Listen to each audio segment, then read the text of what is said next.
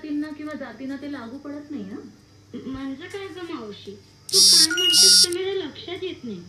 अगं वनस्पती आणि प्राणी यांचं वर्गीकरण केलंय ना? वनस्पती सृष्टी आणि प्राणी सृष्टी. आणि परत त्या सृष्टींचं पुढे संघ विभाग वर्ग गण कुल प्रजाती आणि जाती असं वर्गीकरण आहे. म्हणजे कुत्र्याचं आपण वेगवेगळ्या जाती बघतो तसंच का? बरोबर. प्रजाती आणि जाती वेगवेगळ्या असू शकतात. हे वर्गीकरण केलेलं असतं ते त्यांच्या वैशिष्ट्यांवर आधारित. वैशिष्ट्यांमध्ये थोडाफार फरक असतोच. म्हणजे असंच ना की प्रत्येक घुबड छद्मावेश धारण करेल असं नाही. काही घुबडांमध्ये अशी रचना असेलच असं नाही. अगदी बरोबर. आता आणखी एक प्रकार सांगते हा. हा प्रकार म्हणजे नक्कल करणे. यामध्ये एक प्राणी दुसऱ्याचं दिसणं म्हणजे त्याचं रूप कृती किंवा त्याच्या आवाजाची नक्कल करतो. तर हे कशा करता? तर भक्षकाचा हल्ला टाळण्याकरता. थोडं मला गुंतागुंतीचं वाटतंय. त्याचं असं आहे की त्या प्राण्याचं मूळ रूप लक्षात येणार नाही आणि तो अनाकर्षक तरी दिसेल किंवा आहे त्यापेक्षा भयंकर धोकादायक तरी दिसेल किंवा त्याच्या अंगावर असे भाग असतील की भक्षक फसेल. उदाहरण सांगते ना तुम्हाला म्हणजे तुमच्या लक्षात येईल. हे खूप इंटरेस्टिंग असणार असं वाटतंय मला. ह्या नकलेच्या पहिल्या प्रकारात प्राण्याच्या शरीराचा एक भाग दुसऱ्याची नक्कल करतो ज्यामुळे त्याचा हल्ल्यापासून बचाव होतो. या फुलपाखराला म्हणतात आऊल बटरफ्लाय म्हणजे या फुलपाखराच्या पंखांवर चक्क घुबडाच्या डोळ्यासारखं दिसणारं मार्किंग असतं. डोळ्यासमोर चित्र आणण्याचा प्रयत्न करा ना की जेव्हा या फुलपाखराचे पंख उघडलेले असतील तेव्हा घुबडाचा चेहराच आहे असं वाटेल. पण तो खरा मात्र असतो पंखाचा भाग. त्यामुळे पंखावर झालेल्या हल्ल्यातून वाचणं सोपं जातं. मावशी आपल्याला बघायला मिळेल का का असं एखादा फुलपाखरू?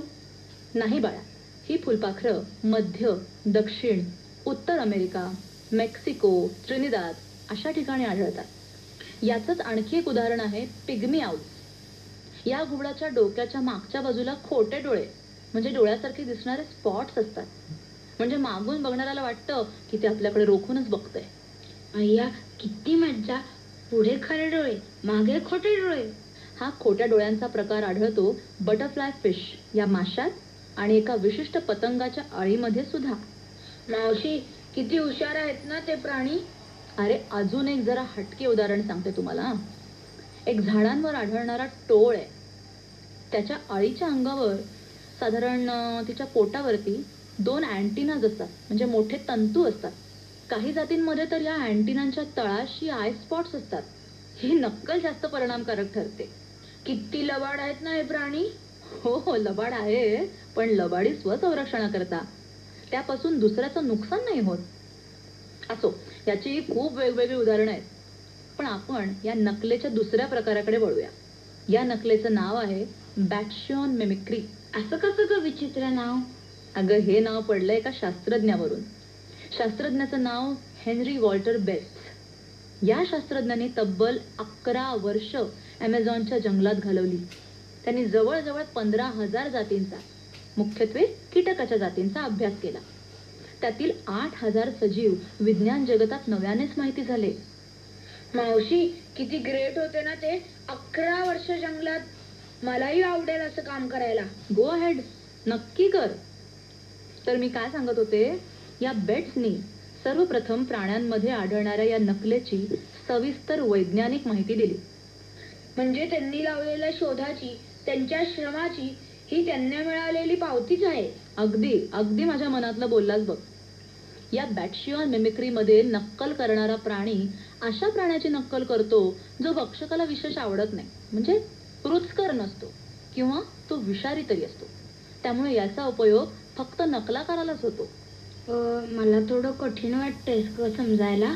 थांब उदाहरणच देते म्हणजे समजेल हे एका सापाचं उदाहरण आहे. स्कारलेट किंग स्नेक जो बिनविषारी असतो.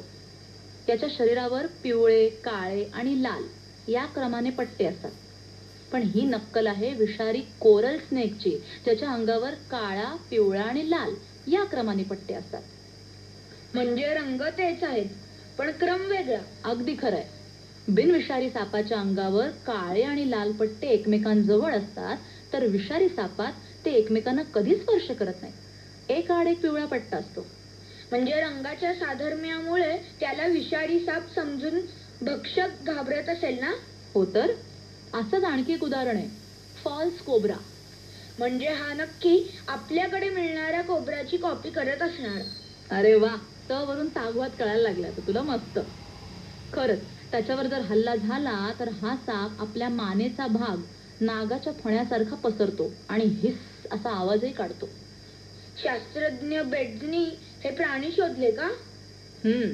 त्यांनी मुख्यत्वे फुलपाखरं फुलांवरच्या माशा कीटक यांचा सखोल अभ्यास केला. त्यात त्यांना असं दिसून आलं की फुलांवर उडणाऱ्या त्यातील मध शोधून घेणाऱ्या साध्या माशा या गांधील माशा किंवा मधमाशांची नक्कल करतात. काही बोंगे सुद्धा मधमाशी किंवा गांधील माशीसारखी नुसते दिसतच नाहीत तर आवाजही काढतात. मावशी आपल्याला दिसू शकतात का काही असे सजीव? मुद्दाम जंगलात फिरताना किंवा तुमच्या सभोवतालच्या परिसरात बारकाईने जर निरीक्षण केलं तर तुम्हालाही आढळतील ना काही ना काही प्राणी. आता या मिमिक्रीचा तिसरा प्रकार सांगते ही आहे म्युलेरियन मिमिक्री यामध्ये काय होतं की दोन किंवा अधिक प्राण्यांमध्ये साधर्म्य असतं. हे प्राणी भक्षकांकरता अप्रिय किंवा विषारी असतात. या मिमिक्रीचा फायदा सगळ्यांनाच होतो कारण जेव्हा भक्षकाला कळतं की हे भक्ष्य आपल्या उपयोगाचं नाही तेव्हा साधर्म्यामुळे दुसराही प्राणी तो टाळतो. आता या हुशार आणि लबाड प्राण्यांची नावं सांगशील? सांगते ना. ही मिमिक्री दिसून येते समुद्रात आढळणारे सी स्लग म्हणजेच कवच नसलेल्या समुद्रातल्या गोगलगाई आणि समुद्रातच आढळणारे फ्लॅट वर्म. नावाप्रमाणे चपट्या आकाराचे हे दोन्ही प्राणी म्हणजे समुद्र गोगलगाई आणि फ्लॅट वर्म वेगवेगळ्या संघाचे आहेत. हे सर्व प्राणी अपायकारक पदार्थ स्त्रवतात त्यामुळे भक्षकांकरता ते अप्रिय ठरतात. आणखी एखाद्या प्राण्यांबद्दल सांग ना. हो पण आता एकच हम्म, फुलपाखरांच्या काही जाती आहेत. ही फुलपाखरं सारखीच दिसतात. म्हणजे त्यांचं शरीर आणि पंख काळ्या रंगाचे असतात. पण पंखांवर मात्र केशरी लाल रंगाचे ठिपके किंवा पट्टे असतात. जे सारखेच दिसतात. पण मावशी ही फुलपाखरं विषारी कुठे असतात? म्हणतोस ते बरोबर आहे. पण या फुलपाखरांची चव वाईट असते ना. त्यामुळे भक्षकाने एकदा अनुभव घेतला की तो यांच्या वाट्यालाच जात नाही परत. याचीही खूप उदाहरणं आहेत. चला आता आपल्या गप्पांना पूर्णविराम देऊया का? ती बघ मंजिरी लागली जांभया द्यायला. हो थांबवात पण एक विचारायचंय. थोडा विचार केल्यावर माझ्या असं लक्षात येत आहे की स्कारलेट किंग स्नेक म्हणजे बिनविषारी साप त्याच्या नकलेचा प्रकार म्हणजे लांडगा आलारे सारखा हो ना? अगदी बरोबर. चांगलंच लक्षात येत आहे तुझ्या. चला आता घरात जाऊन निद्रा देवीच्या स्वाधीन होऊया चला चला.